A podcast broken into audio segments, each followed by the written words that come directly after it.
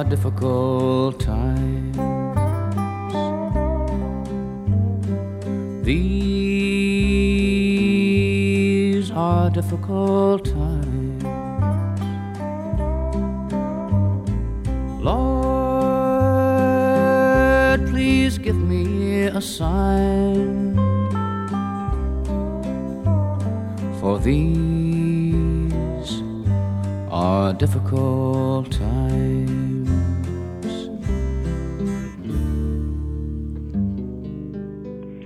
Hi there. My name's Laird Covey. I live in Pittsford, Vermont, and I've got a Willie Nelson look-alike story. 22 years ago, while making my weekly trip to the dump in the small Maine town where we were living, a strange thing happened to me. You and me, buddy, we're Willies, said a derelict looking guy next to me. Excuse me? Yeah, we look like Willie Nelson, you and me. Since that first less than auspicious time, the pattern has continued. Dozens of times, the same refrain. You look just like Willie Nelson. Are you? Really? At the Macy's Day Parade in New York City, a doorman approaches me with a friendly, Good morning, Mr. Nelson. And a few minutes later, a woman in the crowd yells, That's Willie Nelson. In a craft shop in Cape Town, South Africa, the owner keeps staring at me before finally asking if I really am Willie Nelson. When visiting a resort in Chilean Patagonia, both the manager and assistant manager approached me separately to say I look just like Willie. And my all-time favorite happened back in Maine. There's a wonderful music venue called Stone Mountain Arts Center in the middle of nowhere in the western part of the state. I was there listening to one of my favorite performers, an Austin-based singer named Ruthie Foster. Her bass player looks at me sitting in the front row, turns to Ruthie, and says, It looks like we have a special friend here from back in Texas. Throughout the concert, he kept his eyes on me, and when the band came back on stage for the encore, with the audience hushed, he says, I've been looking at you all night long, sir, and I know you're not really Willie Nelson, but I'll give you a bit of advice. If you ever get down to Austin, you better be careful what you're smoking when you drive through town. My response is always the same. Honestly, I'm not sure it's a compliment to say I look just like Willie. But each time I'm reassured. Are you kidding me? Willie's the greatest. Well, hello there. This is the new season of the VMP Anthology podcast. Uh, this one is devoted, as you know, when you clicked play, to the story of Willie Nelson, a new seven album, nine LP box set from Vinyl Me Please that is devoted to telling the story of Willie Nelson over the course of the box. This podcast was produced to help fill out the broader story of Willie Nelson. But when we started making this season, it became clear to us that one, the story of Willie Nelson is broadly available. It's very likely that if you bought this box set, you know the broad strokes of his life.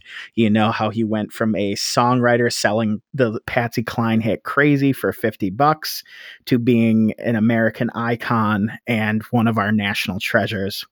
And it's also available for you to read in the liner notes for this box set, which I also wrote and spent a lot of time working on and it's there for you. You can you can get the full story. But before we started making this podcast and when we put this box set on sale, we opened up the Outlaw Hotline to take your phone calls about Willie Nelson.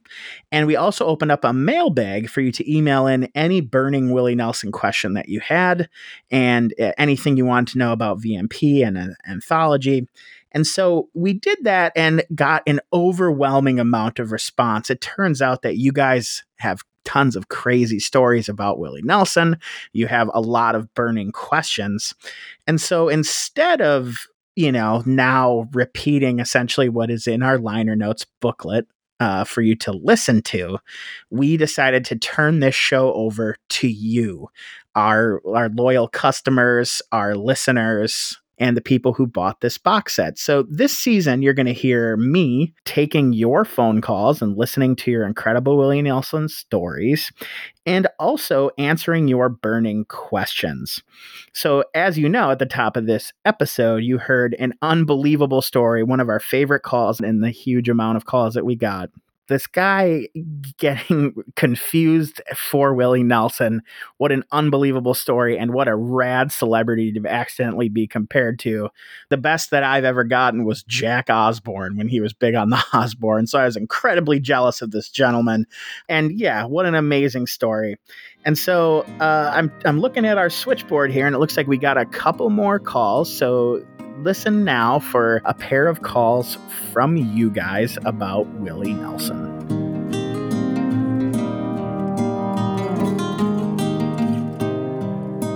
Come up to meet you, tell you I'm sorry. Don't know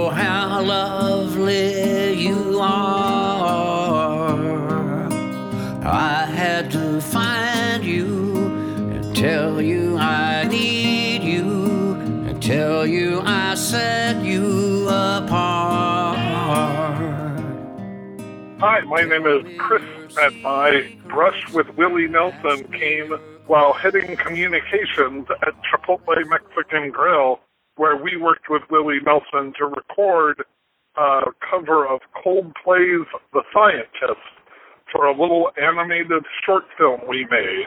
Uh, Willie's song gave tremendous emotional resonance to our little film and helped us connect with people in a really emotional way and was much beloved in its own right, moving up to number one on the iTunes country music charts uh, when it came out. Uh, also began the funding for a foundation uh, to support family farms. Hey, my name's David McLean. When I was about eight years old, my dad was managing a hotel in Columbus, Ohio, and Willie Nelson and Dolly Parton were doing a tour and they were coming through. And Willie uh had dinner at the hotel and my dad brought us in and, and we met Willie and I got to sit on his lap and, and he smelled funny. Um and then when everything closed, Willie did a show in the hotel bar just for the staff of the hotel. And I got to stay up late and sit in my mom's uh, lap as uh, he sang, uh, Mama, don't let your babies grow up to be cowboys. And uh, I wanted to turn around and be like, fuck you, Mom, I'm to be a cowboy. Um, but that's my Willie Nelson story is like one of generosity, like incredible generosity that he showed to the people who just worked at the hotel. Um, and I've always been a fan of his since then.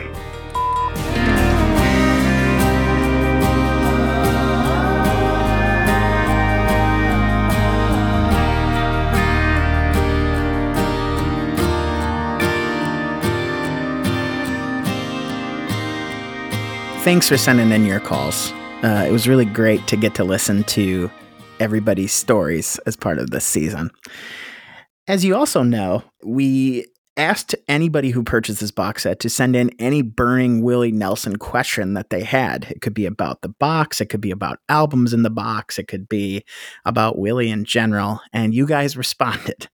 We got way more questions than we could possibly answer in a single episode, season, multiple seasons of this podcast, but we were able to answer some of them and we have one of them now. So go ahead, caller. Let's hear your question. Willie Nelson has the unique ability to unify people of all backgrounds, ages, and musical preferences. What is it about him, his music, and his longevity that makes it so that to this day, at age 89, he still brings a crowd of his original fans, but also college students?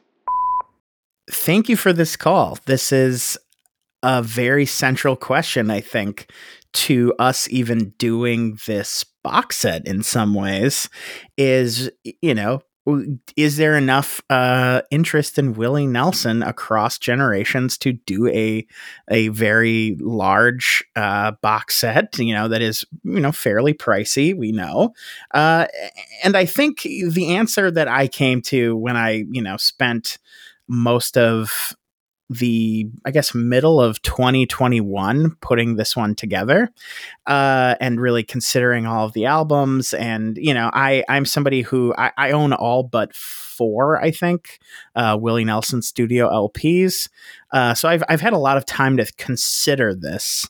And ultimately what I think is is that his songwriting is the most universal of maybe any artist we've ever had. I think that Willie Nelson writes songs about what it's like to be alive. And I think you can relate to the the message of ain't it funny how time slips away whether you're 15 or you're 85 i think that his his songwriting just captures you know some some essence of the human experience that never goes out of style you know there are songwriters from from the 60s and 70s who are maybe his contemporaries somebody like bob dylan. And i think that some of that songwriting is is very specific to the era. And willie was always writing something more universal and searching for some answer for how to be a human in, in the world. And you know i just think of songs like uh, the last thing I needed, the first thing this morning, um, from Always on My Mind. That you know that that's not a song that he actually wrote, but it's like some, one that he performed and made famous, and that's a song that just like captures the you know the sort of banal existence that we all live, but he's putting it in a way that like it, it feels like this communal experience to have like a really shitty day. I don't know any modern artists who do that. Like my, my, parents and I do not agree on basically any music but Willie Nelson at this point. And, you know, it, it's been that case since I was a child. And I just think that, you know, his ability to to capture the human experience is really what makes him this long lasting, iconic, incredible figure. So that's my story, and I'm sticking to it. Uh, looks like here on the hotline. Uh, oh well, first, thank you for your question. That's a really deep one. Thank you. Uh, yeah, looking at the hotline here, looks like we got two more calls uh, telling some stories about Willie Nelson. Let's go to the hotline. The first time I saw Willie Nelson was at Coachella in 2007. I was 16 years old, and I honestly didn't even really listen to Willie Nelson. But I knew he was playing, and I didn't have anyone else to see. So I walked up to the stage and started watching him. Willie put on such a good set that I will never forget. And then at the end of the set, he tells us it's his birthday. It was truly a magical time and just something that has absolutely touched my life. Hey, my name's Matt. Uh, I'm from Lancaster, Texas. I got a pretty cool uh, Willie Nelson story. So the, the town I'm from, Lancaster, was hit pretty bad by some tornadoes my senior year in high school. It's been 1994. The, there's an organization that held a benefit concert to raise funds to rebuild the town square. They had acts like Janie Fricke and Asleep at the Wheel, and Willie Nelson was the headliner. And the lady that was putting the show on, her, her son was a friend of mine on the baseball team. I was the captain of the baseball team at the time.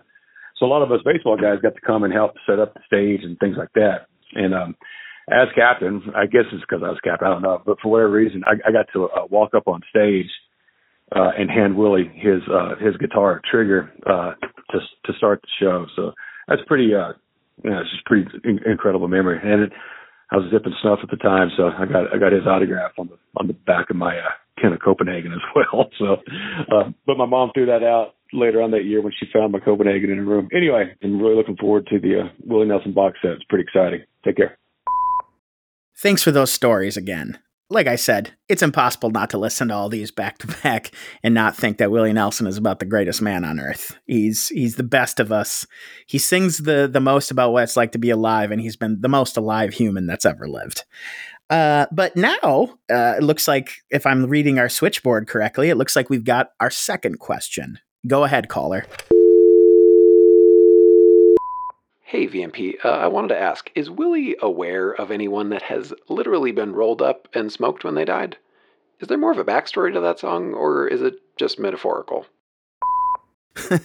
well, uh, you have come to the right place, my friend. Uh, questions like this are why we invented the mailbag uh, and why we wanted to take your questions.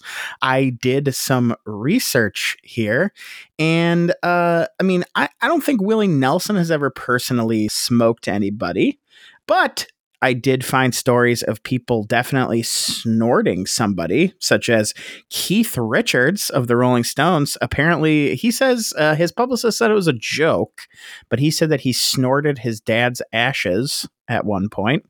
Uh, but perhaps the biggest, uh, most public story of somebody smoking someone else is that the Outlawz, a group signed to Tupac's label in the 90s, claimed that they rolled Tupac's ashes up into joints and then smoked them. So while I think that Willie's uh, song, uh, Roll Me Up, uh, with Snoop Dogg and Jamey Johnson and everybody else, well, I think that was very metaphorical. Uh, it has been done it's far too morbid for any of us to consider doing it, but you know, if anybody deserves to be smoked, I guess Willie Nelson might be somebody that's the honor that that, that would be, you know, something that was befitting his death. I, I don't know. It, it's all pretty weird to consider, but you're right. Somebody has been smoked up, uh, rolled up and smoked. I'm sure that if Tupac was smoked, uh, plenty of non famous people were also smoked at some point. So thank you for your question. And it looks like we've got another one here. Let's go to the hotline.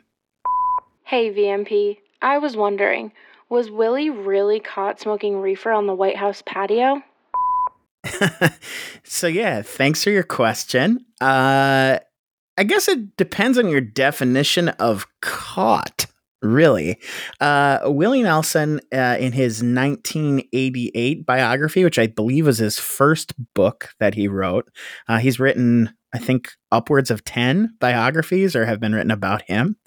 He definitely did smoke weed, but it wasn't on the White House patio.